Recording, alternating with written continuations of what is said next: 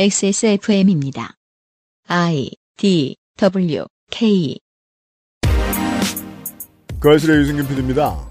올해 나토 정상회의, 국내에 화제가 된 모든 일들은 우리 정부가 어설퍼서 혹은 회담을 준비하고 진행한 타국의 사람들이 어설퍼서 생긴 일입니다. 유감입니다. 왜 그리 어설퍼가지고 잘했을 때 논의할 수 있는 이 회의가 국제관계에서 가져올 영향과 우리나라가 얻게 될 결과물에 대한 논쟁을 소홀하게 만듭니까? 언론과 현 정부의 부족함이 반반쯤 되겠습니다. 2022년 7월 미나문구에서 부족했던 부분들을 채워보겠습니다.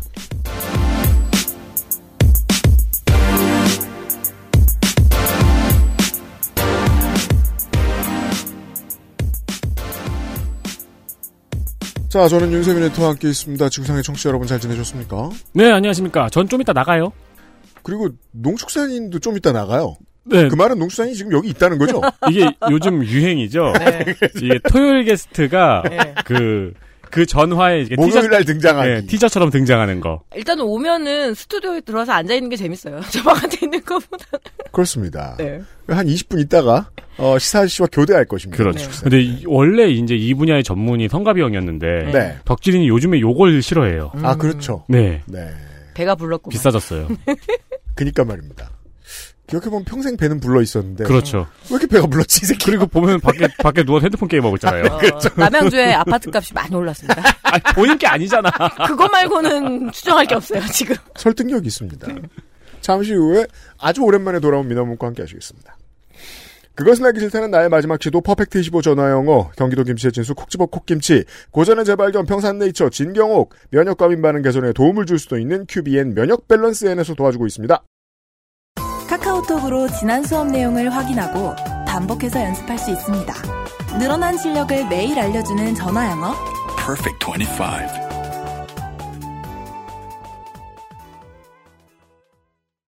콕 집어 콕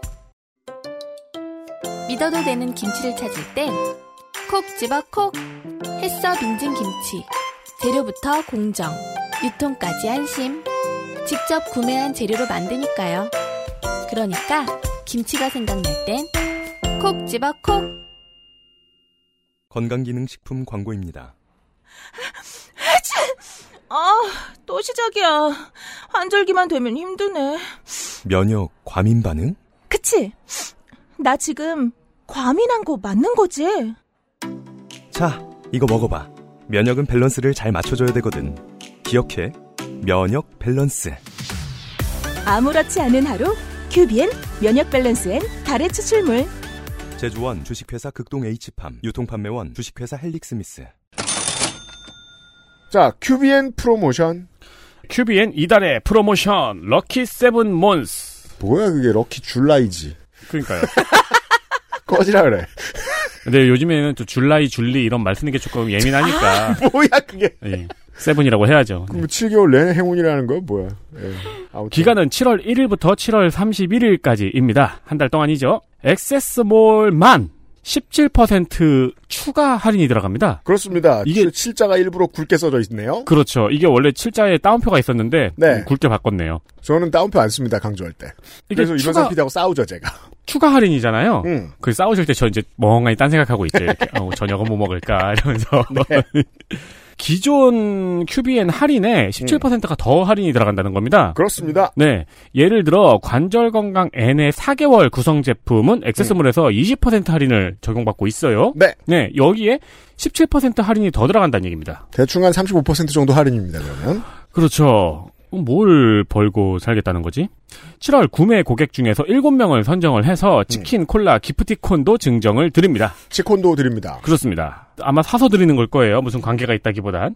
액세스몰 광고주들은 꼭 이런 거 사서 주죠. 맞습니다 예, 옛날에 뭐 아이패드도 사서 줬고. 근데 저희가 이제 성적표를 알기 때문에 아, 큐비에는 그래도 됩니다 어, 남아요 8월 5일 금요일 당첨자에게 개별 발송이 됩니다. 음흠. 그렇기 때문에 주문 시에 연락처를 꼭 확인해 주세요. 옛날 전화번호 적혀 있으면은 그 번호 받은 사람이 받겠죠? 그렇습니다 그리고 네. 먹습니다 또 그렇습니다. 네. 네. 어, 큐비엔 7월 17% 추가 할인 놓치지 마세요. 네, 저 액세스몰에서 사시면 됩니다. 같은 경우에는 꾸준히 먹는 사르락토랑 응, 요즘에는 오메가3도 먹어야 돼서 네. 네, 그거 쟁여놓으면 좋겠네요. 사실 때입니다.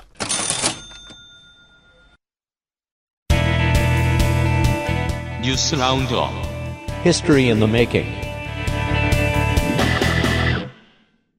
정권이 바뀌고 언론의 태도가 바뀐 게 한둘이 아닙니다만 싹 없어진 단어가 몇 개 있습니다. 대표적인 게 두 가지. 민생을 외면한다. 그리고 줄리. 내로남불. 그 말은 그냥 안 하는 게 나니까. 네. 근데 이 민생을 외면한다는 말과 내로남불이라는 말은 둘 다 없어지는 게 나은 말입니다. 음.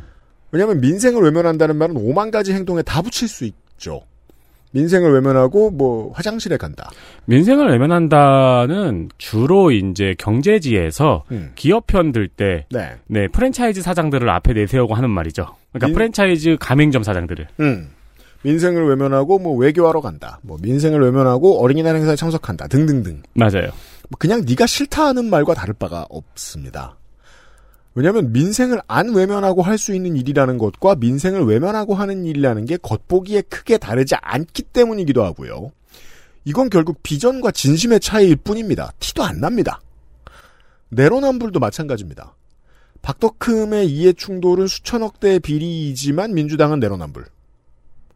이게 무슨 뜻이냐면 하나만 가리킵니다. 내 로맨스는 소중하다는 뜻입니다. 아, 소중하죠. 누가 내 로맨스가 안 소중합니까? 그렇죠. 그냥 나는 내 편이다라는 말에다가 혐오를 첨가한 표현일 뿐입니다. 아무튼 저 두 표현이 최근 언론에서 많이 사라졌습니다. 감정을 담아 말하자면 오히려 요즘이 쓰기 좋은 때지만 아무튼 사라졌습니다. 뉴스 라운드업입니다. 대우조선 해양의 하청노조 파업이 한 달을 넘겨 장기화되고 있습니다. 모르시는 분들도 계실 거예요. 민주노총 금속노조 거제 통영 고성 조선 하청 지회는 지난달 2일부터 지난 불황기에 깎였던 임금을 정상화 시켜달라고 임금 30% 인상 그리고 단체 교섭 등을 요구하고 있습니다. 30%라는 말만 경제지가 부각시키고 있죠. 그렇습니다. 그동안 얼마 깎았는지는 얘기 안 합니다. 이게 지난 불황기에 깎았다는 거를 빼놓고 30%만 쓰더라고요. 네. 어, 하청업체가 이 요구를 받아들일 수 없다고 지금 선을 긋고 있어요. 음. 그러자 지난달 22일부터는 원청인 대우조선해양 옥포조선소에서 현재 건조 중인 원유 운반선을 점거하고 한 명의 노동자는 가로 세로 높이 1m의 철골 구조물을 직접 용접 제작해서 들어가 점거 농성 중입니다. 용접 제작을 할 줄 아시는 분이라는 뜻이고 또 하나 이제 지적하고 싶은 건 지난 한 달이었댔잖아요. 네, 그동안 폭우 아닌 폭염밖에 없었습니다. 그렇습니다. 아, 근데 정말 작더라고요. 네, 그, 보는데 제가 답답해서. 가로 세로 높이 네. 1m니까요. 음. 대우조선해 양은 하청업체의 임금 문제를 직접 해결할 수 있는 문제가 아니라는 입장이고요. 웃기고 있어요. 손해액이 1,300억 원 정도 된다고 밝혔습니다. 그리고 이제 또 언론에다 무슨 소리를 했는지 경제지는 거기에다가 앞으로 손해 볼 거를 감안하면 3천억 정도 된다 이런 말도 덧붙이고 있더라고요. 그런 거는 가만 보면 경제지가 알아서 붙이는 것 같아요. 음. 노조는 임금의 30%를 일괄 인상해도 1,250억이 안 된다며 왜 손실을 감수하는지 궁금하다고 밝혔습니다. 그렇죠.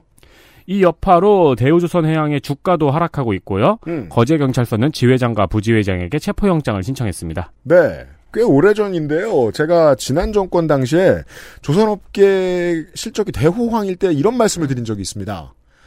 회생 시기에 구조 조정할 때 내친 사람들 불러 들이든지 음, 새로 키우든지 그건 알아서 하고 어쨌든 나라가 그동안 밀어준 거 다시 다 토해내야 된다. 그렇죠. 지역 사회의 전문 인력들한테 돌려줘야 된다. 근데 그거 안 하고 하청에 하청이나 계속 주고 불황기 때 임금 깎인 거 안 올려줬죠? 그러다 생긴 일입니다. 이래야 귀결이 자연스럽죠. 보수언론 요새 신나게 때립니다, 이걸. 파업이 한 달이고, 피해액이 눈덩이고, 뭐 3천억 제가 아까 말씀드렸죠? 근데 거기에다 이제 추가해서 계산해 주는 게 뭐 기자가 한 건지 모르겠습니다만, 더 파업이 갈 때 고정비하고 지연배상금 얘기해요. 근데 지금 나왔잖아요. 그거의 반만 직접 일하는 사람들한테 투자했으면 안 생길 일이잖아요. 네. 그러니까 그 메이저 언론들이 하는 얘기만 듣고 있으면 예전에 대우조선해양 망했을 때도 파업인 줄 알겠어요. 이유가 아니죠. 분식회계랑 횡령이죠. 대우 계열사 특유의 짓거리. 그 윗대가리가 부패해서 망한 걸 나라 돈이랑 기술자들이 되살려놨더니 또 나쁜 짓 하고 있는 중입니다. 이것은 나중에 따로 시간을 내서 긴 설명을 좀 하겠습니다. 제가 저 말고요. 이게 대우조선해양에서 하청업체의 임금 문제를 원청이 해결할 수 없다는 입장이었잖아요. 네. 근데 제가 오바마 당선됐을 때 가장 놀라웠던 것 중에 하나가 오바마가 그때 추진한 노동 정책 중에서 음.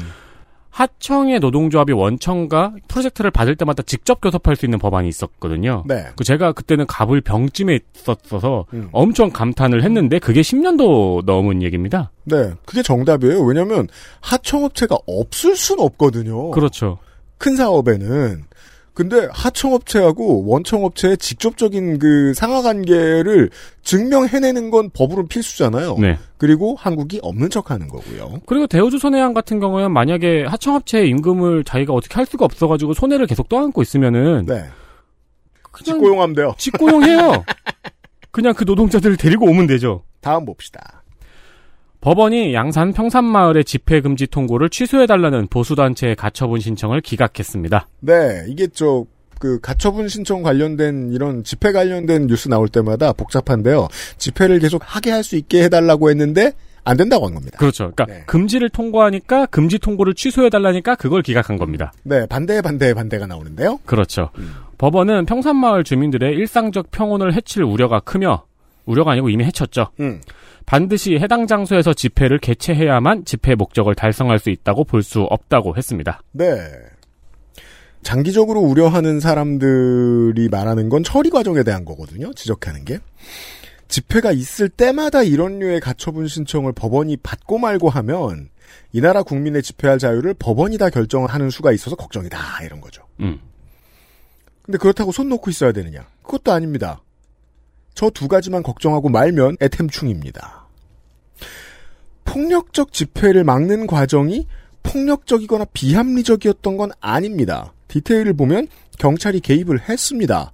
해서 확성기 사용 시간 제한 틀렸다. 욕설구호 안 하기로 했는데 욕설구호 자꾸 나왔다를 세 번 경고했다고 법원에서 판시해놨죠. 이 과정이 들어갔으니까 여기서부터는 법원이 가처분 신청을 기각할 근거가 생깁니다. 단독으로 결정하는 게 아니라. 여기서 제가 든 생각은 야당 일각에서 지금 집회를 제한하는 새로운 법률을 내자고 한 적이 있어요. 근데 이렇게 거창하게 법을 낼 필요가 있는가 하는 겁니다. 말도 안 되는 괴롭히기 목적의 집회잖아요, 이게? 네. 지금도 막을 수 있는 거 아닌가? 이 사례를 보면서 느낀 게. 그리고 집회를 한 측, 말도 안 되는 집회를 한 측, 어, 누구인지 저희가 자세히 전해드렸죠, 헬마우스와 함께.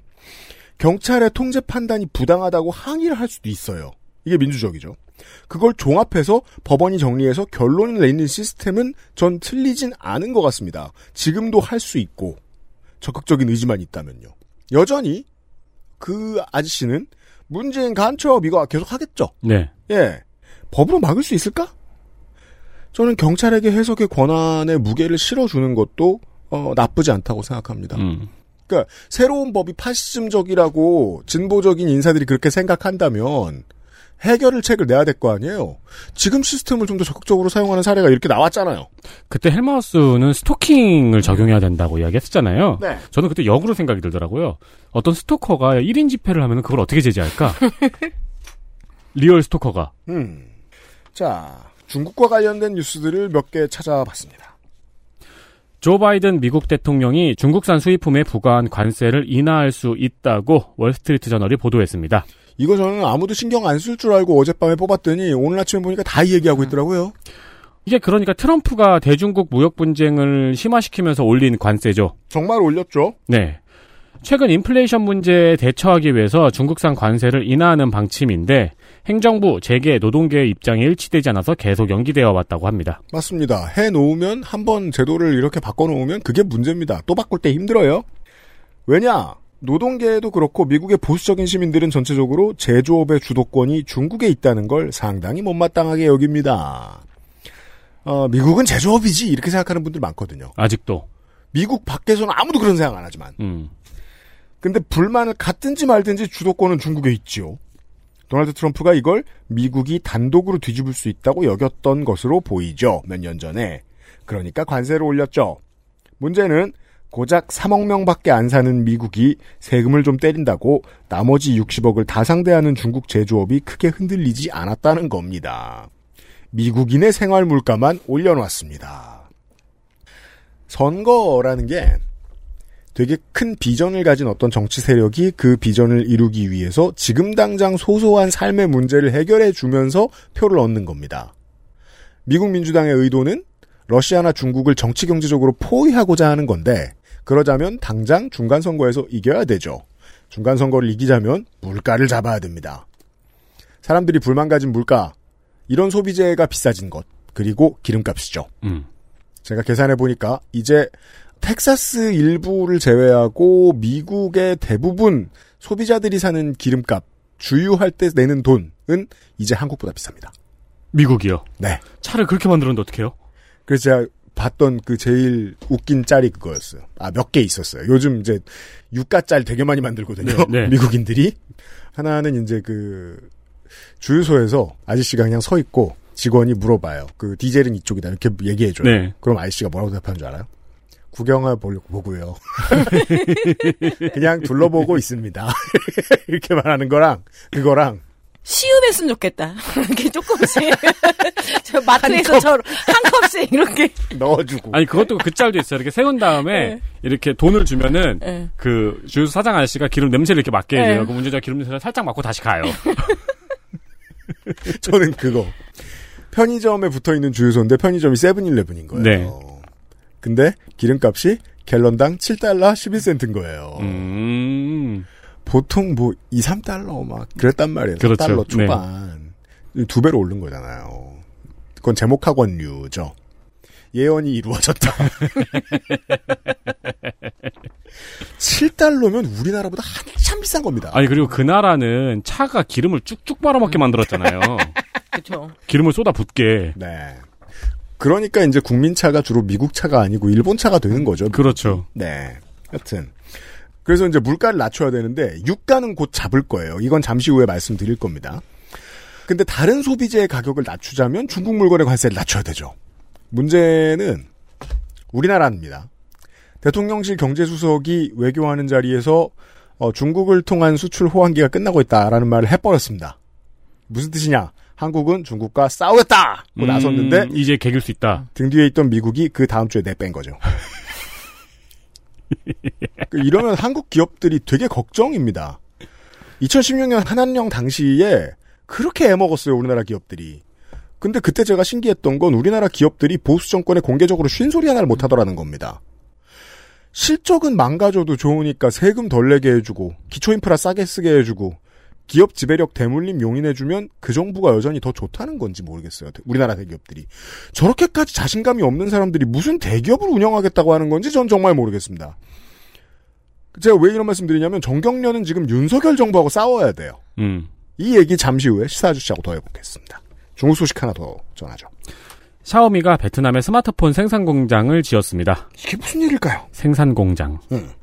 샤오미는 해당 공장에서 생산된 스마트폰은 베트남, 말레이시아, 태국 등 동남아 시장으로 수출될 것이라고 밝혔습니다. 음.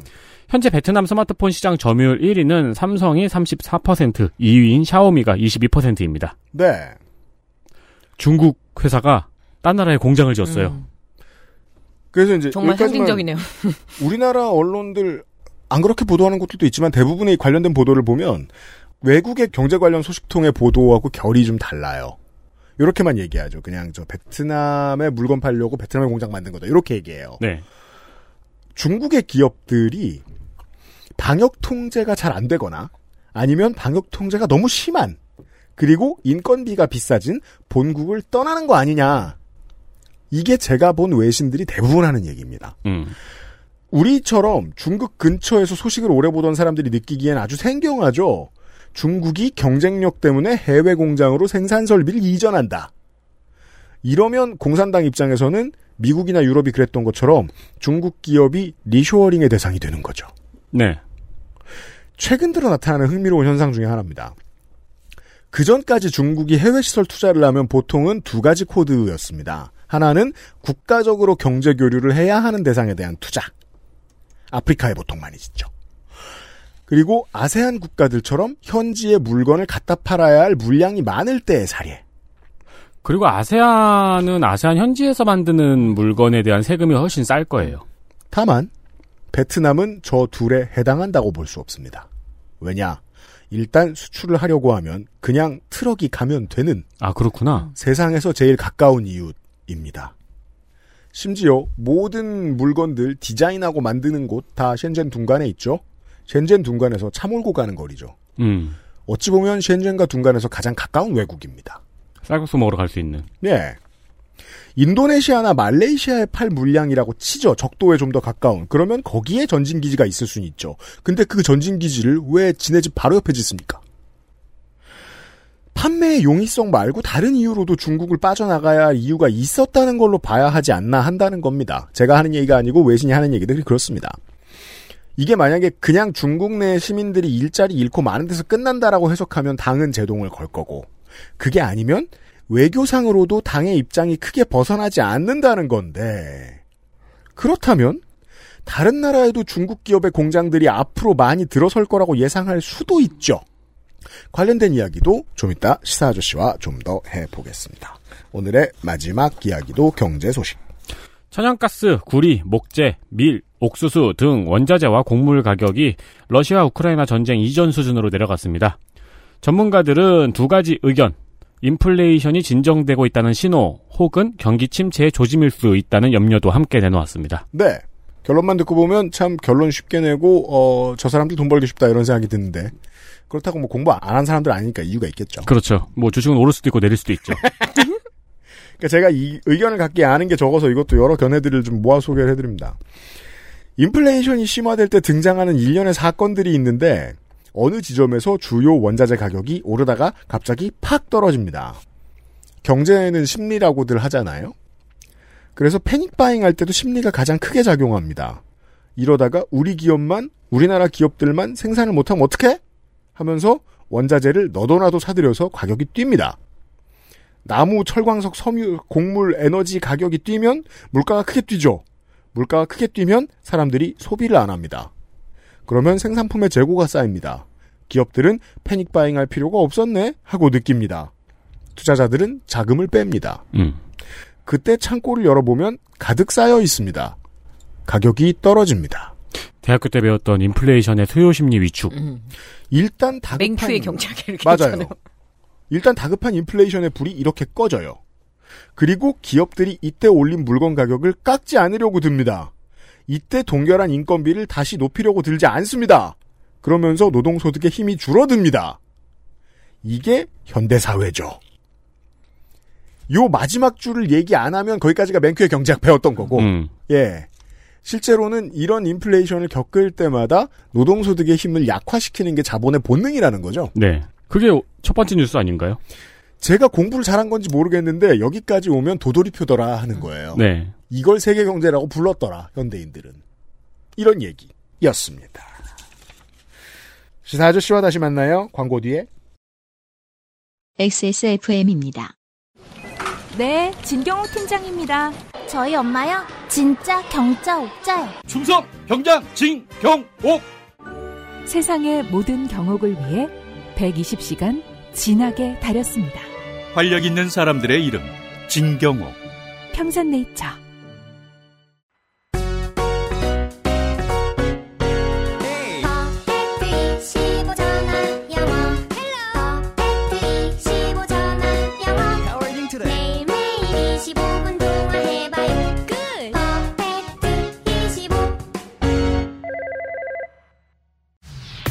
눈을 위한 종합 건강기능식품 루테인 아스타잔틴 눈 건강엔 큐비엔 제조원 주식회사 한국 CNS팜 유통판매원 주식회사 헬릭스미스.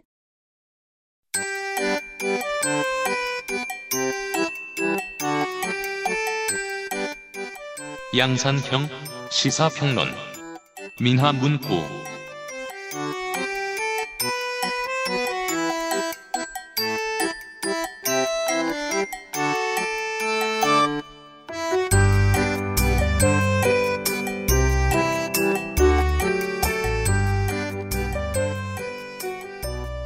우와 이거 우리 한 반년 만에 만나는 것 같지 않나요? 네. 시사 아저씨를 만났습니다. 네. 우리가 그동안 이제 이 파란 테이블 위에서 선거를 두 번 했고 그리고 뭐 계속 전쟁 얘기하고 네. 사실은 그 사이에 이제 우리가 하지 않는 아, 모든 이야기를 모든 곳에 나타나서 하고 다니고 있었습니다. 아니에요. 네. 오랜만에 만나서 거짓말부터 하고 있어요. 그럼에도 불구하고 오늘도 국내 정치 얘기를 하진 않을 겁니다. 3주 연속입니다. 이번 주 평일에 그것은 알기 차도 마찬가지입니다. 6개월 만이지만 옛날에도 제가 그런 생각을 했었습니다. 시사일 씨는 뭐 이제 딱히 저한테 뭐 어떻게 할까요? 라고 묻지도 않지만 저도 어, 이런 게 걱정입니다 라고 얘기하지도 않아요. 왜냐하면 제가 이런 얘기로 흐르면 안 되는데 이 주제가 라고 생각하는 부분들을 알아서 피해서 원고를 쓰시기 때문입니다. 그래서 제가 시작하면서 말을 하겠습니다.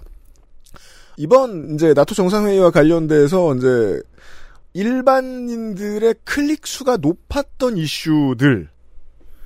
뭐 한 3분의 2는 김건희 여사와 관련된 거였고 나머지 3분의 1은 뭐 이 사람 저 사람.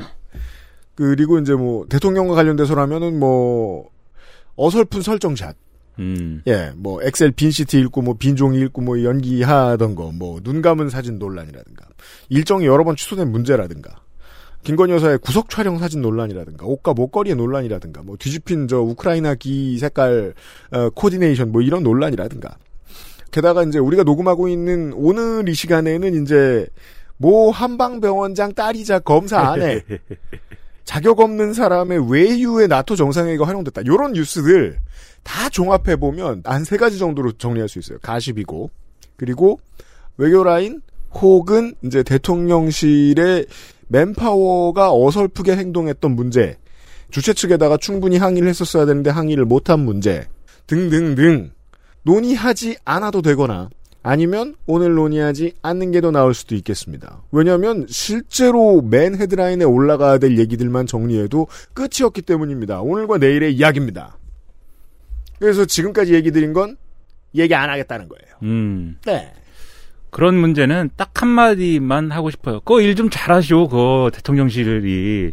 일을 잘하세요. 똑바로 하세요. 그러니까 예를 들어 뭐 이제 지난 정권에서 4번 타자라고 내놨는데 3화를 왜못 치냐 라고 혼내야 돼요. 음. 괜찮아요. 혼내야 돼요. 네. 근데 이제 지금 하는 제가 앞에 말씀드린 이 이슈는 이거잖아요. 왜 아마추어가 1군에 올라왔냐. 이 이슈도 결국은 국내 정치가 해결해야 되는 문제예요. 네. 근데 이 양반은 지금 외교하러 정상회담 갔다 온 거 아닙니까 대통령은? 네. 그럼 그 얘기를 해야죠. 그렇죠. 네, 네. 지난주에는 북국영 소장과 함께 이 스웨덴과 핀란드가 왜 나토에 가입을 했어야 했는가? 음. 그리고 그동안 중립국의 위치를 지키기 위해서 어떤 노력을 했고 더 나아가서 이제 대한제국이 뭘 하다가 잘 안 풀렸는가? 뭐 이런 얘기까지 갑자기, 했습니다. 갑자기 대한제국으로 갔어요? 왜냐하면 대한제국이 이제 중립국이 되려는 노력을 한 적이 멜렌도르프까지 갔다 왔어요. 아. 네, 그 지난주에 했고요. 네. 네, 아, 이번 주는 2022년의 얘기입니다. 네. 네. 예, 어, 뭐 평론가, 뭐. 평론가. 평론가라고 하고 다니고 있습니다. 그래도 한 몇 년 전만 해도 평론가라고 저 부르지 말라고 어딘가 가서 개기고 그러더니 이제는 네. 그럴 힘도 없나 봐. 예, 뭐 어떻게 이제 그런 인터넷 유튜브 뭐 이런 데 가서는 네. 평론가라고 할 필요 없다 이렇게 얘기할 수 있었지만 네. 막 공중파 이런 데 가서 그렇게 얘기할 수는 없잖아요. 그렇게 저만 다르게. 불러주세요라고 시간 쓰기도 뭐해. 예, 그러니까 네. 이제 그냥 뭐 평론가다 이렇게 하고 있는데 네. 그런 거 있어. 사람들이 원래 갖고 있지 않은 어떤 틀에 대해서 얘기를 하면은 예를 들면은 이런 거 있잖아요. 탕수육이라는 거는 부먹 아니면 찍먹인데. 그렇죠. 예, 저 사람이 야 탕수육에 소스를 뭐 튀김 온 얘기를 하는 걸 보니까 아 저거 찍먹파구나. 아직 찍먹인지 얘기 안 했는데. 음. 그렇게 전제하고 그 프레임에 맞춰가지고 듣잖아요 보통. 그래갖고 야 저 사람 분명히 찍먹파인 것 같은데 왜 이 탕수육에서는 고기가 중요하다고 하지? 아 튀김옷이 중요하다고 해야 되는데 뭐 이렇게 듣잖아요. 예.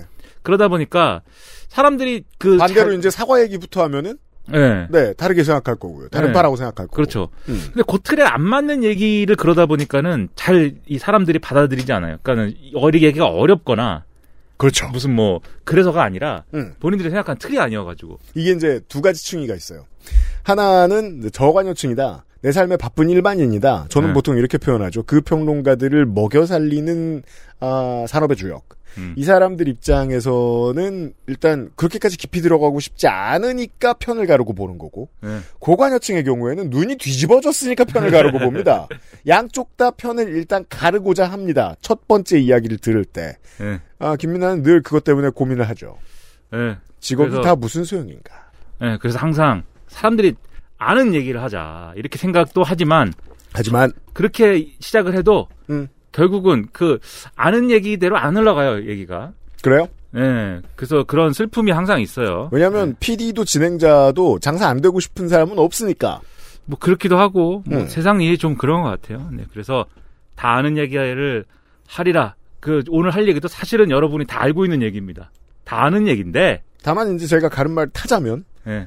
자꾸 이제 포털에서 찍어서 처음 나오는 포털이 윗줄에 AI가 윗줄에 올려주는 그 기사보다는 네. 이 오늘과 내일 할 얘기가 좀 더 원래 일면에 올라갔었어야 할 이야기 들이라는 겁니다. 네, 그래서 아는 얘기지만 아는 얘기가 아닌 것처럼 느껴질 수도 있지만 결국 아는 얘기다. 하여튼 그런 얘기를 해보겠습니다. 네, 이번 정권의 짧은 기간 동안 어, 외교로 한 일이 나토 정상회의밖에 없는 것도 아니에요. 다른 일들도 쭉 있었고 그 안에서 일관성을 찾을 수도 있습니다. 또 우리는 또 그리고 한국인뿐만이 아니고 또 세계 시민이잖아요. 또 세계 시민의 입장에서 최근에 이제 세계의 흐름을 또 우리가 늘 어, 알고 살아가야죠. 네. 좋아요. 무슨, 무슨 얘기를 하는 거야? 아무튼 그래가지고 예. 어, 이번 정권에 네, 어, 외교와 관련돼서는 두 가지 큰 이벤트로 지금 이 정권을 시작을 했습니다. 시작하자마자 미국 대통령이 한국에 와서 네. 네, 조 할배가 왔어요. 조 음. 바이든 할배가 음, 오셔가지고 한미 정상회담을 했고 음. 어, 이 자리에서 삼성전자 공장회를 방문을 했습니다. 조 바이든에게도 매우 중요한 일정이었습니다. 그렇죠. 지난 정권 말기부터 이제 한국의 대기업들로부터 투자받는 문제에 대해서 이제 이게 이제 중요한 이슈로 자리를 잡았고, 음. 네. 삼성전자에 방문을 했고 그리고 IPEF에 가입하는 문제에 대하여 네. 네, 우리가 긍정적으로 검토하기로 했습니다. 음. 네, IPEF. 네, 이거는 MBTI가 아닙니다. INTP가 아니다. 그렇죠. 네. 아, 인도 태평양 경제 framework. 음. 그리고 또 어, 래퍼식으로 하면은 네. Indo Pacific 음. Economic의 음. Framework. 네. 랩을 안 해봤다는 건 압니다만, 네. 네. 이제 그, 네. 뭐 보수가 이제 지적하고 나서는 거는 이제 지난 정권은 인도 태평양이란 말만 들어가도 싫어했던 거 아니냐. 뭐 꼭 그렇지도 않았는데. 뭐, 네, 그렇지도 않았지만 네. 그래서 더더욱이 이제 그 어, 현 정권에게는 반가운 소식이었던 거죠. 음. 그렇지 이걸 뭐 한대요. 그리고 그리고 나서 이제 나토 정상회의에 가가지고 네. 어, 여러 가지 모습들을 보여주고 음. 거기서 한미일 정상회담을 진행을 했죠. 네. 그럼 이제 우리가 자연스럽게 생각할 수 있는 건 첫째 왜 그랬느냐. 네, 그런 거 이런 거 왜 한 거냐. 그러니까 미국 입장에서든 음. 한국 입장에서든 네. 한미 정상회담과 한미일 정상회의는 왜 했어야 되는 거냐. 음. 나토 정상회의에 왜 갔어야 되는 거냐. 네. 이 문제하고 음. 두 번째는 이제 그걸 통해서 우리가 그러면은 얻은 건 뭐냐. 음. 네, 이런 거를 따져봐야 되겠죠. 그리고 그걸 기본으로 해서 앞으로의 어떤 외교 정책의 방향이나 이런 거를 전망해 보는 게 필요한데 그래요. 그러기 위해서 이제 무슨 일들이 벌어졌느냐를 정리를 좀 해보겠다는 겁니다. 시사일 씨가 이제 앞에 권두원으로 그런 말씀을 하셨으니까 저도 여기서 좀 갖다 붙이자면 요런 상정을 해야 됩니다. 요즘은 외교에서 무슨 문제가 있든 안보에서 무슨 문제가 있든 지금 미국 사례에서 볼 수 있듯이 어, 물가를 못 잡으면 표는 못 얻습니다. 다 도망가요. 네, 큰일입니다 지금. 예. 지금 한국도 지난 5년 기억해보면 전에 없이 경제 위기예요. 제가 방송에서 경제 위기란 말 하는 거 참 싫어하는데, 왜냐면 세상에 다양한 사람들이 듣고 있는 매체니까 경기가 좋다는 말을 방송에 나오는 사람은 어차피 원래 할 수 없어요. 음, 그래서 보통 안 좋다고 무조건 얘기해요. 음, 그래서 지금처럼 안 좋을 때 변별력이 없어져요. 음. 근데 지금 너무 안 좋잖아요. 그죠? 예. 그러니까 지금 미국 저 석유값이 너무 비싸니까 우리가 지금 명함은 못 내미는데 우리도 장난 아니잖아요. 네. 제가 차를 처음 샀을 때가 2008년 금융위기 때였는데 어, 그때 제가 홍대 청기화 주유소에서 2,048원에 주유를 냈던 게 제 인생 첫 주유였거든요. 그래서 이거보다 안 비싸면 난 안 비싼 거다 이렇게 늘 생각하고 다녔어요.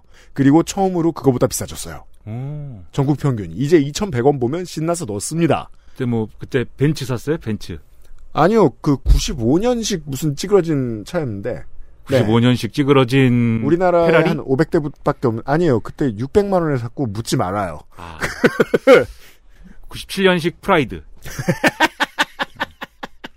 아, 그 대단한 차입니다. 97년식 프라이드. 우리 어머니가 한참 타고 다녔었는데. 네, 프라이드는 명차죠. 예, 아, 대단한 차입니다. 네. All New 프라이드 전에 프라이드들. 아, 네. 정말 대단했습니다. 그건 정말 proud 할 만한 차죠. 예, 귀여웠어요. 예. 어, 경제가 엄청나게 안 좋고 지금 이제 그 외교도 그 어설픈 부분이 많이 저 전달이 되다 보니까 사람들이 거봐라 일본에서 이게 뭐냐라고 얘기하는데 이 얘기부터 깔고 시작해야 될 것 같아요.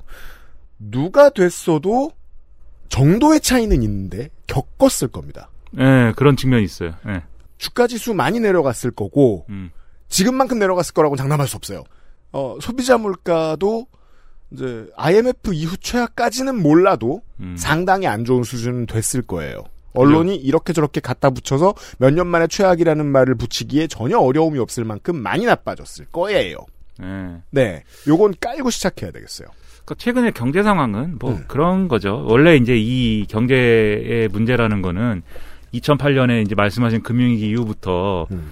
어 여기에 대한 대응을 하면서 사실 시작된 문제라고 봐야 되는데 옳습니다. 2008년부터 시작해서 2010년 유로존 위기 거쳐가지고 2012년 쭉 가면서 어 그동안 이제 뭐 미국을 중심으로 해가지고 비전통적인 어떤 대응을 했잖아요. 그 양적 완화라든지 네. 돈을 쭉 풀었는데 음. 그때는 야 이렇게 돈 풀다가 인플레이션 오고 여러모로 이게 역효과 있는 거 아니냐라고 다들 우려했는데 그 역효과가 계속 안 왔어요. 음. 예. 왜, 왜 이러지? 세상이 어떻게 된 거야? 저성장의 시대야. 이래가지고, 야, 그렇게 돈을 풀고 있는데도 다 뭐 아래 공포, 리세션이다, 뭐 저성장이다, 이래갖고 걱- 걱정을 많이 했는데, 근데, 어, 이게 슬슬, 야, 이제 슬슬 좀 한 게 아니야? 라고 생각하기 시작한 그때, 뭐가 생겼냐면 코로나19가 왔습니다. 그렇죠. 코로나19 선생이 오셔가지고 또 네.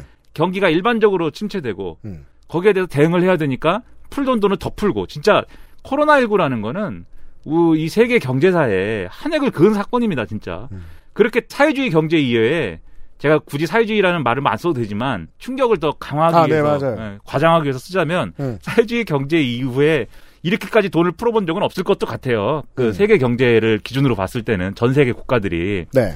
엄청나게 돈을 풀었는데 그리고 이제 코로나19가 슬슬 이제 끝났잖아요. 음. 그래서 다들 이제 걱정을 하면서 야 이제 진짜 진짜 잔치는 끝이야. 이제부터는 정말 허리띠 졸라매야 돼.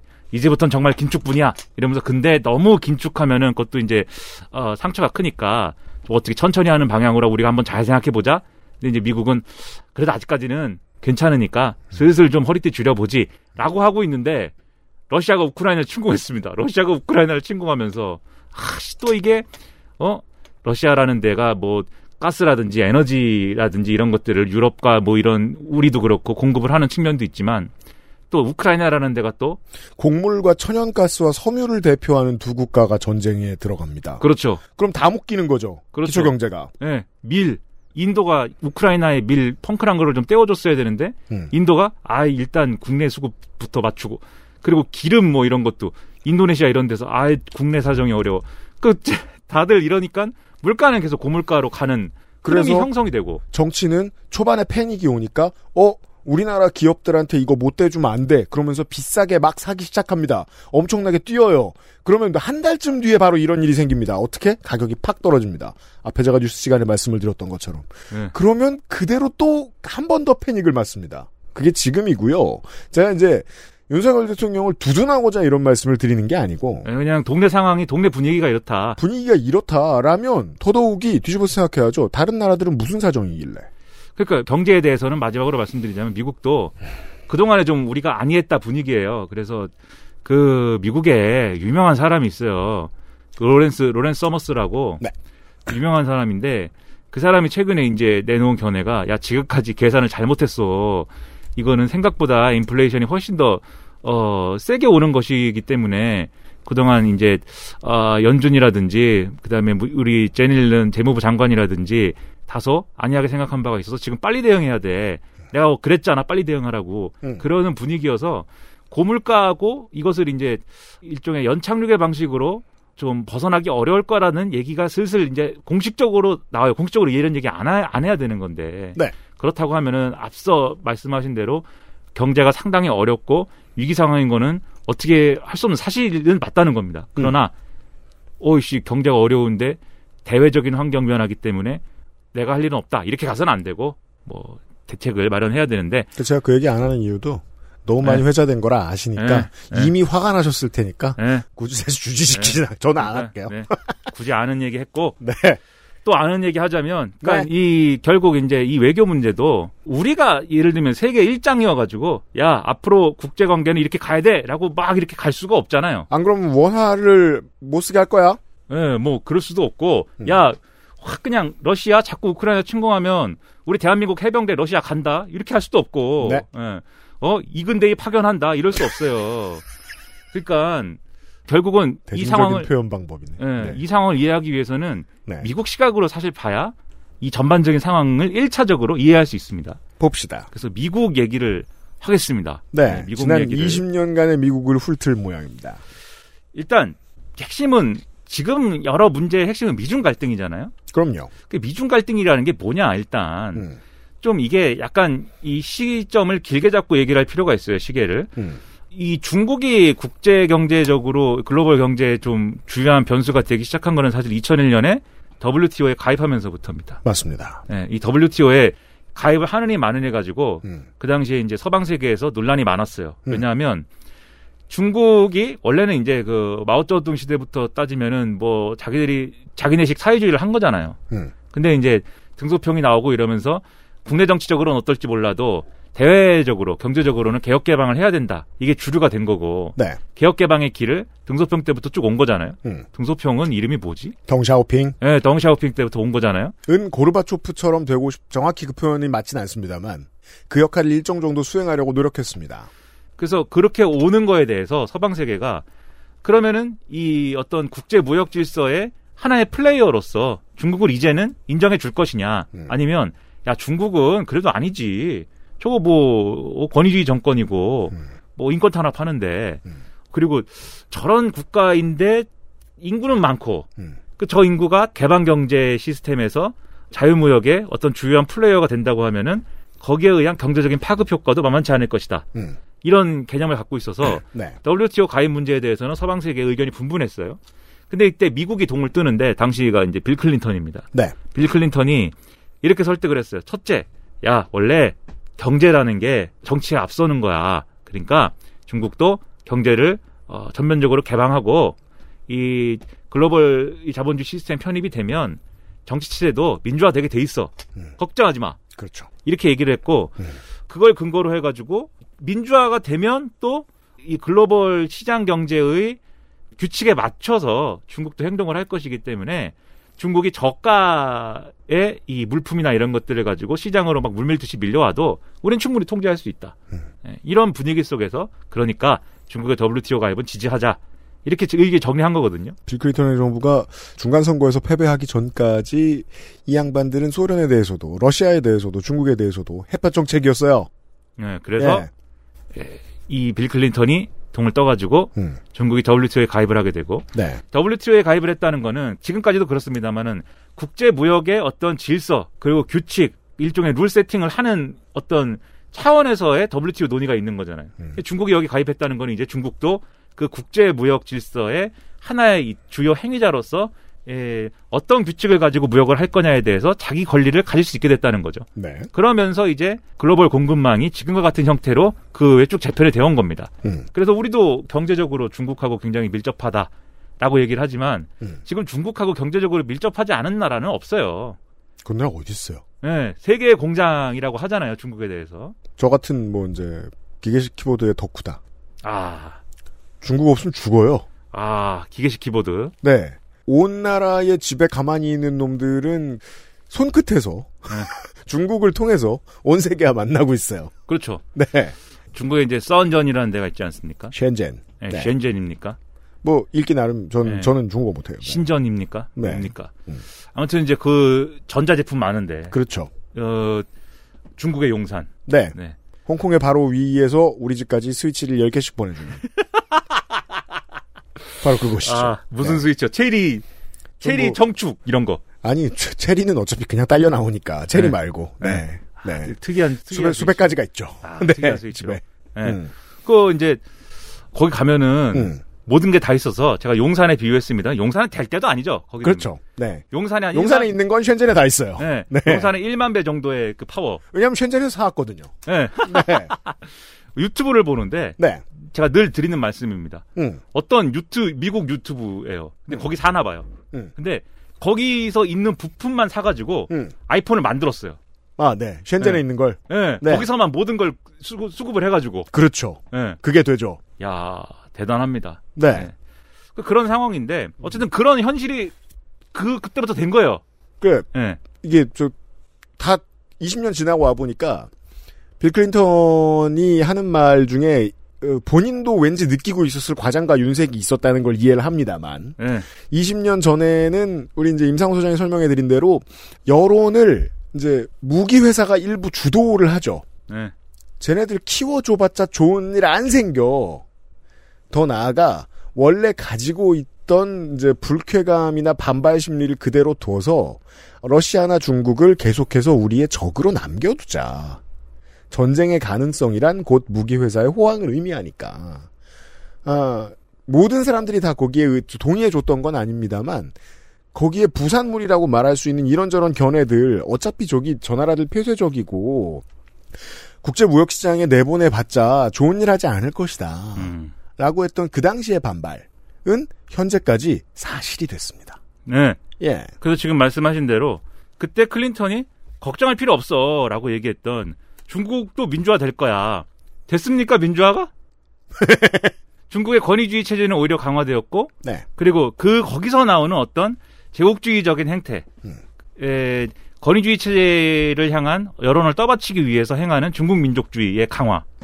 그래가지고 우리가 뭐 불쾌하게 생각하는 중국이 한복을 뺏어갔다든지, 음. 그다음에 뭐 중국인들이 다 와가지고 김치도 우리 거라고 얘기한다든지, 그게 이제 어떤 니티즌들 간의 뭐 이런 신경전이고 싸움이겠지만, 음. 근데 그걸 큰 틀에서 이해하면 결국 그게 중국 민족주의의 어떤 행태들인 거잖아요. 음. 쉽게 얘기하면 음. 그런 것들을 중국의 당국이 조장하는 측면이 있거든요. 네. 왜 그러냐면 그 권위주의 정부를 뒷받침하기 위해서 그런 거예요. 음. 그러니까 그런 체제가 오히려 강화됐는데 이게 그냥 인터넷에서 싸우고 말 일이면 괜찮은데 예를 들면 홍콩에 대한 대응이라든가 그렇죠. 이런 것들을 보면은 상당한 국제적 문제를 야기하고 있는 거잖아요. 음. 그런 걸 볼 때 아, WTO 가입 20년이 지났는데도 음. 중국은 중국 체제는 변하지 않았고 중국이 세계를 대하는 방식도 그대로다. 그 돈은 돈대로 벌고 기술은 기술대로 발전시킨 다음에 권위주의 시대는 더 강화된 것 같다. 예. 네. 그두 번째로 미국이 경제적으로 손해를 볼 것이다. 이게 아무래도 중국의 이제 저가 제품들이 막 들어오면서 시장 잠식이 될 것이고, 음. 그리고 그런 이제 제조업 분야에 종사하던 노동자들은 실직을 할 것이고, 음. 이런 우려가 있었는데, 예. 그런 우려는 또 일부 현실로 나타났습니다. 예. 우리가 2022년을 살고 있으니까 알죠. 네. 자연스러운 귀결입니다. 예. 네. 그 제가 작년쯤에 본 뉴스는 고프로라는 고프로 만드는 회사가 음. 또 없어질 수도 있다. 음. 고프로 여전히 나옵니까? 어, 고프로는 중요하죠. 인류 문명에. 예. 네. 계속 팔죠. 그러니까요. 고프로. 음. 우리 집 하수구 뚫어준 회사도 고프로 달고 영상을 찍어갖고 유튜브에 올려요. 그럼요. 그 일 제대로 하고 싶으면은 아무리 요새 저 중국의 중소기업들이 막 20달러짜리, 50달러짜리 싼 거 만들어도 예. 몇십 배 가격 주고 GoPro 삽니다. 예. 불렀는데 다 GoPro 달고 오셔가지고 음. 네. 네. 나중에 보니까 우리 집 영상을 다 올려놨어요. 음. 미국 유튜브에. 경찰들 바디캠에도 GoPro 많이 달려 있어요. 어 그래요? 음. 근데 이제 DJI나 이런 거 있잖아요. 음. 그런 걸로 쫓아오잖아요 중국이. 네. 그러니까는 에, 미국의 경제적 손해라는 우려도 현실이 됐지만 세 번째 음. 또 중요한 게 뭐냐면 2008년 금융위기 이후에 중국은 산업 구조를 계속 고도화하고 있습니다. 그래서 그렇습니다. 이전에는 사실 좀 넘보기 어려웠던 우리가 뭐 중국제라고 무시하고 옛날엔 그랬는데 지금 뭐 중국제라고 무시합니까? 우리 지금 그 4, 50대니까 어 그런 마음이 남아 있는 거죠. 어릴 때 보던 게 있어서. 네. 왜냐면 이제 21세기에 빌 클린턴이 그걸 추진한 이후로 미국뿐만 아니라 전 세계가 중국에 공장을 두기 시작했으니까. 네. 예. 그땐 개무시했죠. 근데 지금의 10대, 20대들은 그런 생각 안 합니다. 그러니까요. 그러니까 중국이 과거에는 중국이 뭔가 물건을 만들면 뭐 좀 어설프고 쉽게 고장나고 뭐가 제대로 안 되고 그랬는데 지금은 다들 가성비 좋다고 좋아하잖아요. 음. 샤오미 보세요. 네. 집에 샤오미 제품이 몇 개 있습니까? 그니까요. 네? 샤오미 배터리가 몇 개고. 샤오미가 아닌 줄 알고 산 것도 샤오미죠. 그러니까 예. 그 샤오미의 그 자회사들이 너무 많아가지고 이것저것. 네. 네. 그거 뭐 어떻게 된 거야 도대체. 그 아무튼 간에 이게 이 경제라는 게 음. 발전하면 발전할수록 한 국가의 산업 구조는 고도화됩니다. 즉 처음에 별거 아닌 거 만들던 이 수공업 위주의 그러한 어떤 시스템이 이제 경공업으로 가고 음. 경공업에서 만들던 상품들이 잘 되면은 또 그걸 기반으로 중공업으로 가고 당연하죠. 회사의 입장에서도 돈 벌어가지고 뭐 합니까? 연구 개발하지. 그렇죠. 그게 나중에 첨단 산업으로 가는 거잖아요. 네. 근데 중국이 이제 첨단 제도 제조업의 길로 이제 들어온 거잖아요. 그러니까 DJI도 있고 샤오미도 있고 우리가 음. 그런 걸 생각을 하는 거잖아요. 이제. 네. 근데 이게 미국은 음. 그런 세계로부터 2008년 이전에 좀 탈출해가지고 음. 금융화를 추진했단 말이에요. 우리는 그렇죠. 그 뭐 물건 만들고 뭐 이런 거는 중국인들이 하고 음. 우리는 좀 돈놀이 해가지고 행복하게 살자고. 그게 월스트리트 파의 파워 아닙니까? 그러니까 1세계의 100년간의 추세이긴 한데 그게 좀 가속화됩니다. 예. 그래 너그 공장은 아시아에 두면 돼. 예. 예. 근데 문제는 2008년 금융위기 이후에 아 더 이상 금융화로 이건 안 되는구나. 음. 라는 생각이 생겨버린 거예요. 그러면은 미국은 다시 이제 제조업으로 유턴을 해야 되지 않습니까? 네. 그러니까 중국은 올라오고 미국은 내려가고 음. 한 군데서 만나겠죠. 그렇죠. 그 첨단 제조업을 둘러싼 갈등이 확대될 수밖에 없는 거예요. 이제 만날 날이 계속 다가와요. 그래서 과거에는 중국이 아까 말씀하신 대로 미국 하청 받아갖고 물건 만들고 하면서 음. 야 아이폰은 이렇게 만드는구나 음. 베껴가지고 네. 자기들이 막 아이폰 비슷한 거 만들고 음. 그런 거에 대해서 별로 신경 안 써도 됐어요 미국이. 그렇죠. 근데 이제는 이거는 죽고 사는 문제가 된 겁니다. 음. 왜냐하면 미국도 이제 그 분야에서 어떤 경제적인 어떤 중점을 두고 해야 되는데 음. 중국하고 시장에서 충돌이 일어날 수밖에 없는 거잖아요. 그러다 보니까 지적 재산권 문제라든지 이런 걸 두고 물어뜯기 시작하는 거예요 서로. 그런데 그걸 방어할 만한 충분한 돈이 생겼거나 그걸 방어하기엔 이미 돈이 너무 많아서 방어하고 싶지도 않은 상황이 되었습니다. 중국은. 그렇죠. 그리고 이게 사실 오바마 정권 초기만 해도 이 문제를 사이좋게 잘 풀어보려고 그랬어요. 그러려고 했어요. 네, 그래서 시진핑 그 당시 부주석을 네. 써니밸리에다가 불러가지고 음. 야 우리 잘 지내보자고 음. 이전에 후진타오 주석 시대에 음. 신형 대국 관계라는 거를 미국하고 했으면 좋겠다. 후진타오가 많이 얘기했어요. 네. 그게 그 전에는 미국이 중국 하면은 코웃음 쳤지만 음. 이제 중국을 무시하면 안 될 것 같아. 음. 근데 뭐 서로 죽고 죽이는 관계보다는 사이가 좋은 게 세계 경제도 좋은 거 아니야? 잘 지내봐요. 그게 G2입니다. G2. 그렇죠. 그래서 한동안 G2가 유행어였잖아요. 음. 근데 지금 누가 G2라고 합니까? 안 그래요. 예. 네. 그걸로는 해결이 안 난다. 시진핑의 attitude는 예. 그래 그때는 뭐 우리도 급한 게 있었고 예. 러브콜을 보낼 법도 했다. 예. 근데 2010년대 후반부터는 중국은 그런 태도가 아니에요. 예. 예.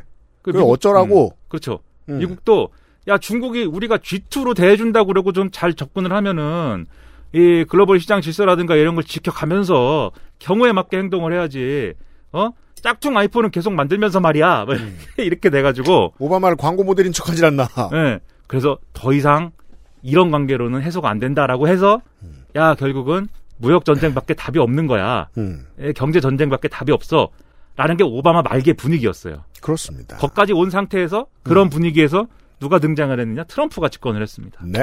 그 트럼프는 대놓고 음. 나는 중국하고 한번 어? 싸워가지고 음. 한번 그 중국의 큰 코를 한번 다치게 한번 해줄게. 네. 이거를 내걸고 당선된 대통령이잖아요. 맞습니다. 네. 그러니까 더더욱 이제 중국과의 어떤 어 정치적으로 트럼프는 반중 대통령이죠. 반중 대통령. 그렇죠. 외교로 보면. 네. 네. 코로나19에 대해서도 짜이나 바이러스라고 하고 맞습니다. 네. 네. 아무튼 그렇게 해서 트럼프의 중국 때리기 시작이 됐으나 음. 트럼프가 잘해보려고 했는데 네. 그 중국을 잘 때리기 위해서인지 아니면 본인이 당선되는데 기여해서인지 모르지만 음. 러시아하고는 친구를 맺고 네. 뭐 비슷한 성격이었는지 모르면 푸틴하고는 친구를 먹고 음. 중국을 하여튼 계속 때리자. 그 그래서 이제 지금의 러시아가 여기까지 오는 데에 트럼프도 역할을 하죠. 왜냐하면 그 이상의 군사 대국화를 용인해 줍니다. 그렇죠. 예, 그, 러시아를 견제를 안 해요. 예, 뭐 크림 반도를 먹든지 말든지 예. 뭐 마음대로 해라. 음. 근데 그러면서 중국만 때렸어요. 예. 근데 나름대로 중국의 큰 코를 한번 다치게 해줄 수 있을 줄 알았는데 음. 잘안 됐어요. 그렇죠. 예, 왜냐하면 자꾸 뭘 하려고 그러면 음. 미국의 전문가들이 와가지고 음. 근데 이거 하면 우리도 손해입니다. 음. 이 얘기를 하는 거예요. 네. 예? 중국산 철강에 관세를 붙인다. 음. 그럼 중국산 철강 가격이 올라가네요. 음. 그런데 그 철강 가격을 어디서 수입해 가지고 뭘 만들면 그걸 우리가 사다가 또 우리가 뭘 만들어야 되는데 음. 그럼 우리가 만드는데도 가격 경쟁력에 문제가 발생하네요. 원가가 올라가. 예. 음. 그러니까 글로벌 공급망이 WTO 체제 이후에 다 연결돼 있다 보니까 음. 중국을 고관세를 때리든지 아니면 무역 뭐 이 장벽을 만들든지 뭐 화웨이를 뭐 거의 죽여버리든지 해도 네. 이 피해로부터 미국이 자유롭지가 않고 그니까요. 예. 아니 모든 기술을 다 고도화 시켜 놓다 보니까 중국이 예. 중국하고 무역을 할 때 관세를 올려놓으니 그 정치적 선택은 무조건 자해가 된 거죠. 예. 네. 그러다 보니까 트럼프가 생각하는 것처럼 쫙 밀고 갈 동력이 안 생겨요. 음. 근데 유권자들은 야 중국 뭐 한번 이길 수 있다며. 예, 보여주네 뭐 하는 거야 트럼프 막 이러면서 막 나가고 총 쏘고 막 이래요. 예. 원래 그러니까- 미국인들은 나와서 총을 쏩니다. 예. 네. 뭐 아니 또 쏘고 총을 또 쐈어 이번에. 네. 그 그래가지고 트럼프가 아니 나 잘해 내 재선 시켜주면 잘해볼게요 했는데 음, 결국 안 된 거지 않습니까? 그렇죠. 근데 만약에 물론 트럼프가 얻은 표는 역대 뭐저 어, 가장 많은 득표를 한 대통령이다라고도 얘기할 수 있겠지만 그때 가장 많이 득표한 대선 낙선 후보죠. 예. 네. 그럼에도 불구하고 만약에 중국하고 중국 혼내주기가 잘 됐으면 트럼프 생각처럼 그러면 신승을 했을 수도 예, 있어요. 재선이 됐겠죠. 예, 그 표라는 게 원래 정치적인 올바름이나 지향성도 상당히 차지합니다만 결국 경제 결과이기 그렇죠. 때문에 예. 무슨 뭐 실업이 개선된 것도 아니고 중국을 못 혼내줬고 중국 혼낸다고 할 때마다 국내 경제는 안 좋아졌다라는 걸 이제 미국 유권자들이 알았다는 거죠. 그래서 워낙 트럼프가 이상한 대통령이기도 했지만 음. 결국은 약속한 거를 못 지켰기 때문에 결과적으로 이제 정권을 잃게 된 건데 세계 정세 두 가지 경고등이 그 사이에 또 생깁니다. 일단 말씀해 주신 대로 하나는 코로나. 예. 코로나를 겪어보니까 오 1차라고 불렀든 구식이라고 불렀든 모든 제조업은 다 소중하구나. 음. 하나 알게 된 것. 그리고 브렉시트. 음. 야 금융으로 잘 나가던 나라가 쇄국하려고 하니까 바로 망하는구나. 이 모든 게 이제 경제 기초 체력이라는 것에 대한 해석의 패러다임을 바꿔주는 계기가 됐어요. 그런 상황 속에서 바이든 행정부가 음. 출범을 한 거잖아요. 네. XSFM입니다.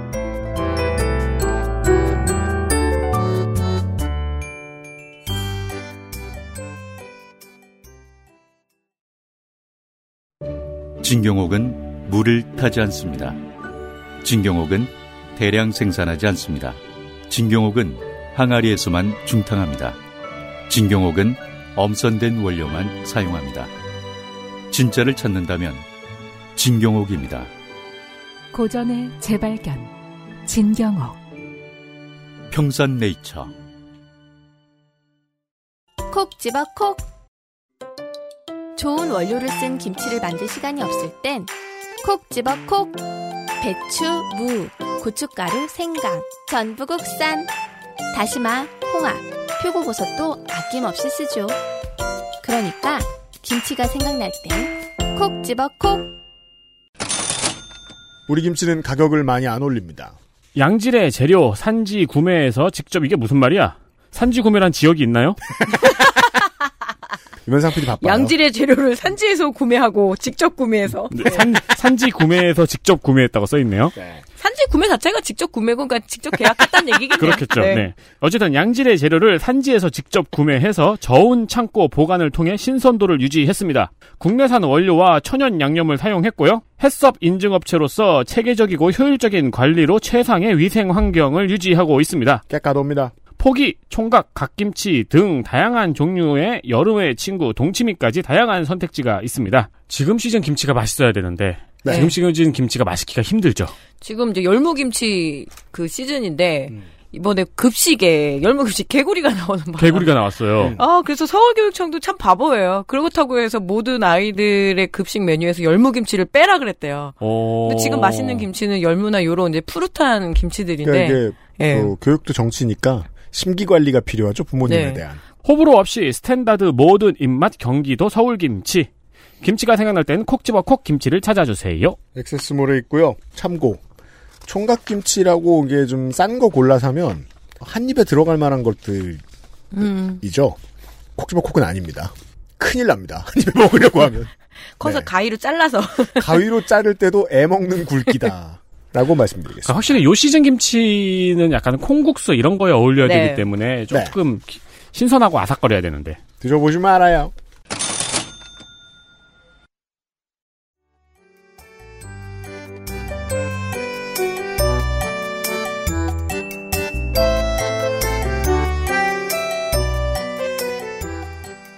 이제 바이든 행정부가 잘 해봐야 되는데 응. 바이든 행정부 생각에는 이렇습니다. 야 이게 그러면 트럼프는 우리가 반 트럼프를 걸고 어쨌든 집권을 했는데 음. 트럼프가 아니어야 되지 않습니까? 네. 그럼 트럼프가 아니기 위해서는 뭘 해야 될까? 일단 중국과 무역 전쟁을 중단, 근데 중단할 수 없어요. 음. 예. 그걸 왜냐하면은 앞서 말씀드렸듯이 빌 클린턴 시대에 낙관론은 이미 근거가 없는 것으로 판명이 났고 음. 비관론은 지금 근거가 있는 걸로 확인이 됐잖아요. 음. 그런 상황에서 중국과의 관계에서 뭘 해야 되는 조건은 남아 있는 거예요. 견제를 안 하면 안 돼. 그렇죠. 근데 트럼프식으로 할 수도 없는 거예요. 트럼프가 아니기 때문에. 트럼프는 우리의 힘으로 할 수 있는 견제를 해보자라고 했더니 그 힘을 쓸 때마다 우리가 힘이 빠져. 예. 그렇죠. 예. 음. 그러니까 바이든 입장은 그러면 중국하고 싸움을 더 잘해야 된다. 음. 더 완벽한 싸움을 해야 된다. 음. 이렇게 갈 수밖에 없는 거예요. 예. 그러면 중국하고 싸움을 더 완벽하게 만들려면 어떻게 해야 되느냐? 음. 일단 어 그런 얘기 있지 않습니까? 동네 개도 음. 자기 마당에서 이긴다고 하지 않습니까? 네. 예. 일단 전장을 정리해야 돼요. 아군을 늘려야 돼요. 예. 그리고 이 전장의 환경을 나에게 유리한 곳으로 음. 바꿔야 됩니다. 네. 그걸 위해서는 지금 트럼프 행정부가 중국하고 싸움에서 제대로 안 됐던 이유가 뭐지? 그것은 WTO 체제에서 만들어졌던 글로벌 공급망 때문이다. 음. 이걸 재구축해야 된다. 음. 라는 게 바이든 행정부의 구상이고 음. 그것으로부터 또 이런 난리가 시작이 된 겁니다. 네. 그래서 가치에 기반한 글로벌 공급망 재편 이게 바이든 대통령이 시작할 때부터 음. 집권할 때부터 공언한 바예요. 네. 그리고 이번에 한미일 정상회의도 그렇고 한미 정상회담도 그렇고 그러니까 이제 그 저 집권하자마자 이제 중국과 회담에서 그냥 개싸움 한 걸로 사람들 눈엔 보였지만 예, 실제로는 그 메시지를 은근히 천명했어요. 예, 왜냐하면 경제라는 단어에 가치라는 단어가 원래 안 어울렸는데 붙기 시작했거든요. 2020년대에는. 그러니까요. 그러니까 원래 이전까지는 미국도 그렇고 모든 서방 국가들이 자유무역을 얘기했잖아요. 돈 벌면 끝. 그러니까는 각 국가들이 체제의 차이도 있고 네. 정치적 입장 차이도 있고 음. 할수 있는데 음. 그런 건 논외로 하고 음. 경제는 오로지 시장 원리에 돈 기초해서 버는 건 돈 버는 거지. 예. 예. 오로지 시장 원리에 기초해 갖고 경제는 경제대로 어, 돌아가게 두자. 예? 자유무역이라는 시스템 하에서 그래서 2000년대 정치가 볼 때는 2020년대가 이상한 거죠. 그렇죠. EU 텍소노미가 뭐야? 예. 텍소노미라니 말도 안 되는 단어네. 예. 근데 하잖아요, 지금. 예. 근데 이제 우리가 뭐 제대로 평가해야 되는 건 그러면 이전까지의 자유무역은 정말 그런 명분대로 돌아갔느냐? 음. 뭐꼭 그렇지는 않았습니다. 음. 자유무역이라고 해놓고 사실은 자유무역이 아닌 게 많았는데, 자유무역이란 불공정이에요. 예. 그러나 어쨌든 근데 명분상으로는 음. 그렇게들 얘기를 했다는 거예요. 음. 아 정치와 경제는 분리가 돼야지. 음. 정치적 문제 때문에 경제가 안 돌아가서는 안 되지. 네. 다 그렇게 얘기했는데 앞서 제가 뭐라 그랬냐면 바이든 행정부가 이제 가치에 기반한 글로벌 공급망 재편을 얘기하고 있다고 말씀드렸잖아요. 음. 가치에 기반했다는 게 뭐냐 말씀하신 대로 그 뭐라고 뭐라고 얘기했냐면 음. 국제 질서 어, 규칙을 지켜야 되고 음. 민주주의를 해야 된다. 그렇죠. 민족이어야 된다. 그리고 기후 위기에 대응하기 위해서 탈탄소, 그렇죠. 에, 이 탄소 제로 음. 이런 거를 또 해야 되고 음. 이런 가치에 맞춘 어떤 그런 주체들만 음. 우리가 어떤 경제적인 어, 무역의 어떤 파트너로 인정할 수 있는 거 아니냐 음. 이게 바이든 행정부 주장인데 네. 다 중국 입장에서 보면 열받는 얘기예요 민주주의 안 하잖아요 그렇죠. 그리고 뭐 민, 그러니까 그리고 이제 아니 우리 물건이 좋은데 우리가 경제를 이만큼 키워놨고 기술을 이만큼 고도화시켰는데 네. 자꾸 우리 자치구에서 일어나는 안 좋은 이야기 일에 대한 이야기를 하면서 우리랑 무역을 안 하겠다고요? 예, 그건 말이 안 돼라는 것 하나. 그리고 이제 앞에, 앞에 말씀드렸다시피 10년대 이후부터는 중국이 자신감이 넘쳐나가지고 미국이 무슨 얘기를 하든 안 듣는다 태도로 바꿨다고 말씀드렸잖아요. 그건 예, 전 세계, 그러니까 WTO 체제가 이야기한 그 모든 것에도 다 마찬가지였습니다. 탈탄소를 하자. 예. 무슨 소리야? 21세기에는 중국이 세계의 공장인데. 예, 그래서 중국의 태도는 이거죠. 너네 100년 전에 다 해먹었잖아. 예, 그래서 지구가 지금 이 모양이잖아. 예, 근데 우리한테만 도덕을 얘기한다? 예. 그리고 나는 I'm still hungry다 그렇죠. 난 탄소가 더 필요해 네. 탄소 탄소는 나중에 하자 그렇죠. 탄소 그 얘기는 나중에 하고 음.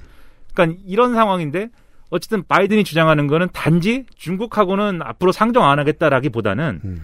중국에 반대하는 놈들 다 모여봐 우리끼리 하자 경제를 그렇죠. 중국을 좋아하는 애들은 중국하고 하라고 하고 우리끼리 이 개념은 정치적으로 뭐 개연성이 없지 않습니다. 왜냐하면 트럼프 당시에는 맞다이 하자라고 예, 했던 거니까 맞다이 줬잖아. 예, 그럼 아군이 필요하죠. 예. 네. 경제를 우리끼리 하는 거야. 더 이상 중국 껴서 하지 마. 네. 그런데 이게 뭐 중국이 그러다 보니까는 오히려 중국이 자유무역을 얘기하고 네. 중국이 그리고 트럼프 때 하도 이제 트럼프가 양자 간의 어떤 양자 간의 문제, 다자주의를 거부했잖아요. 음. 그러다 보니까 중국이 뭐 다자주의를 수호하는 것처럼 되고 이랬지만 사실 중국도 아, 앞서도 얘기했지만은 그런 뭐 국제 질서나 뭐 시장 원리나 이런 것 별로 존중할 마음이 없었던 거는 똑같아요, 사실. 네. 그래서 중국도 그러니까 중국의 경제적인 어떤 경쟁력이라는 건 어디서 나오냐면 음. 권위주의 체제하고 결합해 있는 국가 자본주의적인 시스템에서 나오는 거잖아요. 그렇죠. 그러니까는 이게 자본주의가 아닌 건 아닌데 음. 국가가 주도하는 자본주의지 않습니까? 맞습니다. 그리고 권위주의 체제니까 그게 가능한 거고 음. 거기서 이제 경쟁력이 나오는 건데 그걸 바탕으로 해서 각 나라에다가 대규모 인프라 투자를 막 하고 이런 걸 하잖아요. 그게 음. 일대일로 사업이잖아요. 국가 주도죠. 예. 그러니까 사실 엄밀히 따지면 자기 편 모으기 시작한 건 사실 중국이에요. 예. 더 오래 전부터. 그렇죠. 네. 예. 그리고 그러니까 우리 죽을 때쯤 되면 지금 중국이 뿌려놓은 씨앗이 아프리카의 신흥 시장을 어떻게 원숙기로 접어들게 했는지에 대한 논의를 할 거예요, 아마. 예. 예. 그리고 이러한 입김과 시도가 1대1로라고 했잖아요. 음. 예, 뭐, 이, 어, 21세기의 실크로드라잖아요. 음. 유럽까지 가는 거예요, 유럽까지. 네. 예. 그래서 유럽의 일부 국가들도 중국의 이런 어떤, 어, 대규모 투자, 그리고 가격 경쟁력을 앞세운 어떠한 종류의 아, 시장에 대한 어떤 접근 이런 거로부터 자유롭지 않거든요. 제가 이제 살짝 지나가면서 살짝 말씀드렸잖아요. 한국의 대기업이 저 지난 정권 말기에 미국의 이제 채용을 사실상 늘려주기를 보장하는 20세기의 공장으로 삼았던 국가들이 기술을 고도화시켜서 기술을 외면했던 옛날 1세계들에 다시 투자를 하는 거예요. 그러한 모델, 중국이 해오고 있던 그러한 모델을 한국이 한번 흉내를 내본 거라고 저는 생각을 했었는데, 삼성이 이제 해외 공장을 다시, 새- 미국의 공장을 새로 내겠다고 얘기했던 게, 중국은 지금 엄청나게 화끈하게 그걸 하고 있다는 겁니다. 유럽에다가 대고. 예. 네. 너네 다시 제조업 안, 하- 안 하냐? 음. 그래서 사실 양쪽이 음. 미국과 중국이 양쪽이 야 우리 편 모여 이런 분위기가 이제 형성이 된 거고. 그 그렇습니다. 그 다음에 이제 어 앞서 말씀드린 IPEF라는 것도 네. 구체적으로 IPEF가 뭐야? 물어보면 바이든 행정부가 뭐 그런 거 있어 이렇게 얘기를 해요. 어, 네. 그런 거 있어. 어, 뭘 하겠다는 건지는 불분명해요 지금 내용이. 음. 어뭐 그런 거 있는데 차차 논의해 보지 뭐 이런 분위기예요. 대강의 얼개만 있습니다. 그러니까 지도의 선으로만 존재한달까요? 예. 네. 이게 시- 구체적으로 내용을 살펴보면 뭐 네 개의 필러인가가 있는데 음. 그게 이제 어, 선언적 내용으로만 구성이 돼 있고 음. 아직은 뭐 구체적이지 않아요.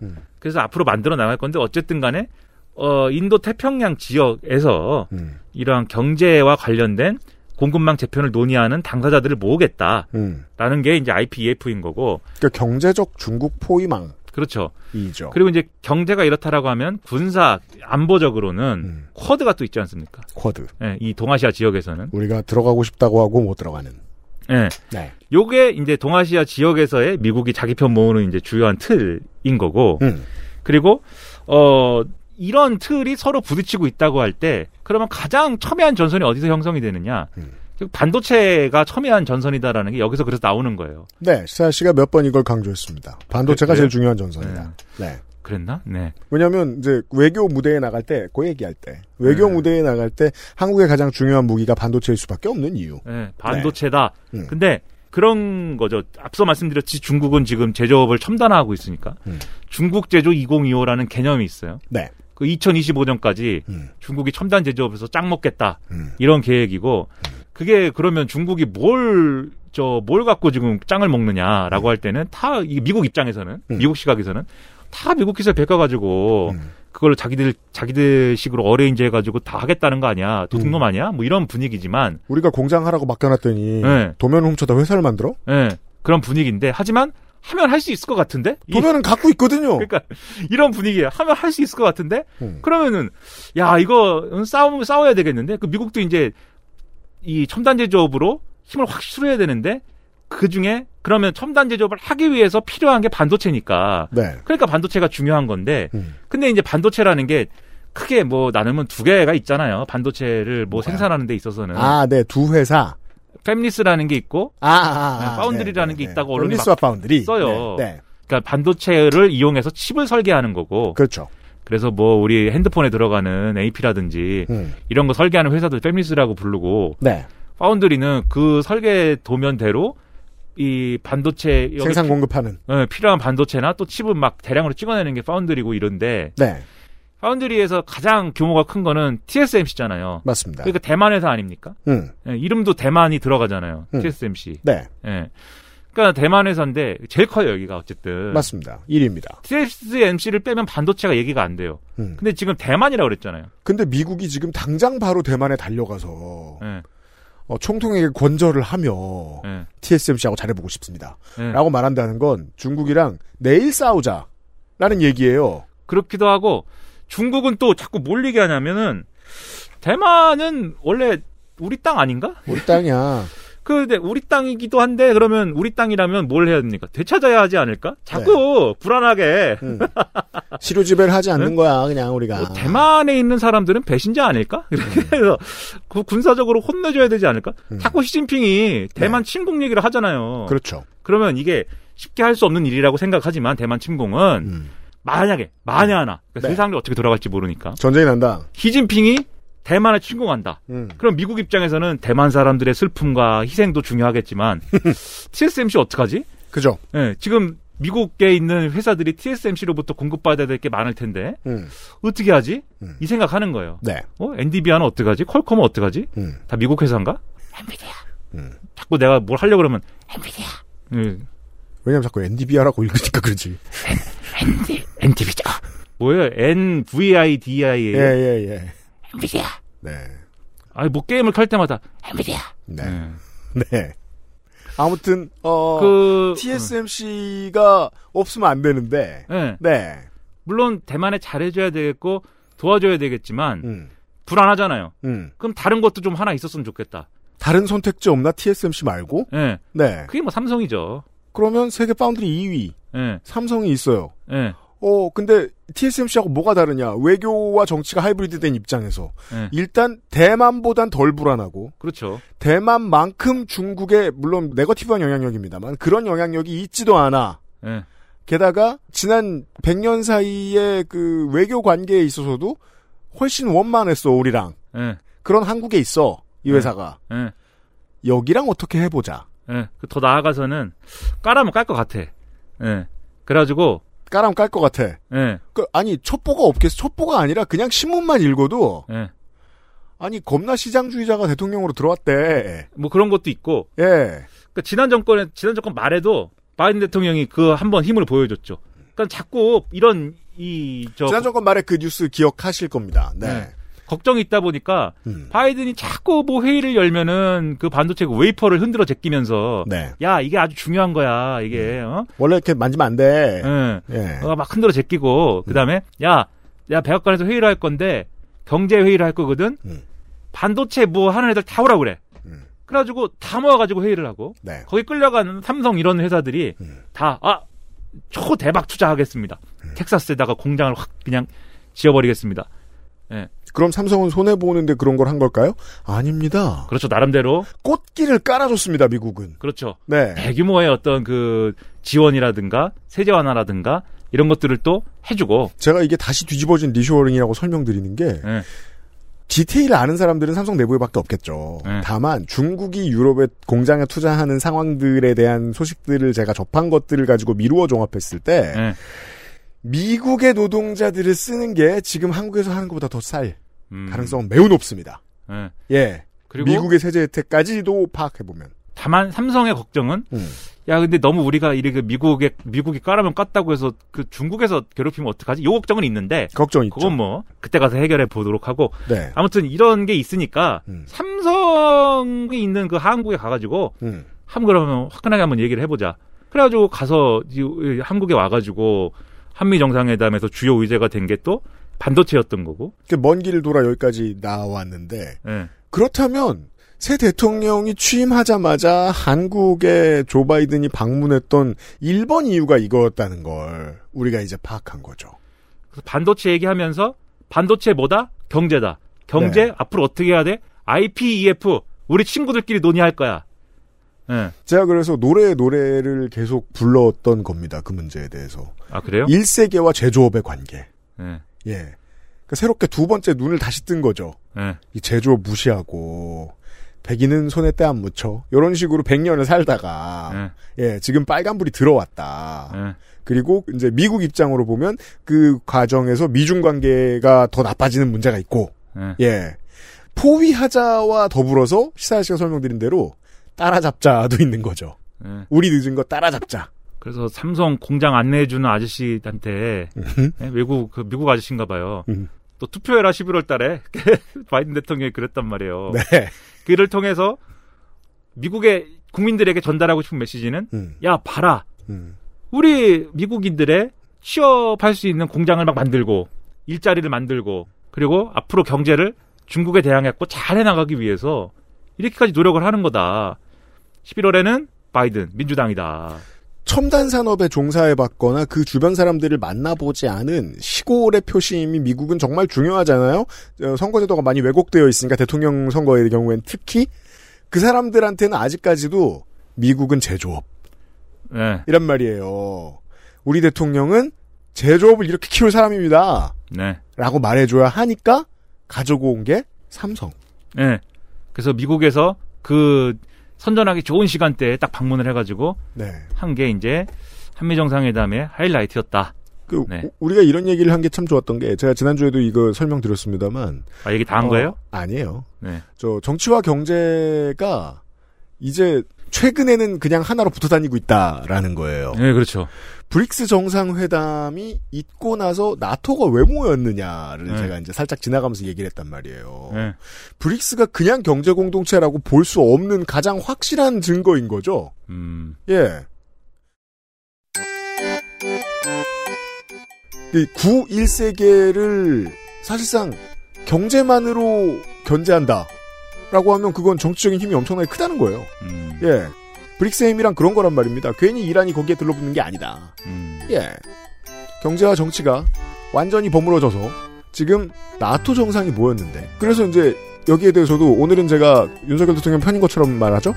윤석열 대통령 편안 들었어요. 윤석열 대통령이 광고지를 들고 다니면서 돌렸다. 15분간.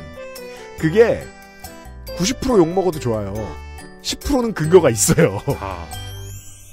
요렇게 끝내보겠습니다, 오늘. 아 그래요? 네. 우리 더우니까 나왔다. 네. 이 에어컨이 고장났어요 여기. 내일 이 시간에 다시 돌아오겠습니다. 시사 아저씨하고 함께해요. 그것은 알기 싫다. 금요일 시간에 만나요. XSFM입니다. I D W K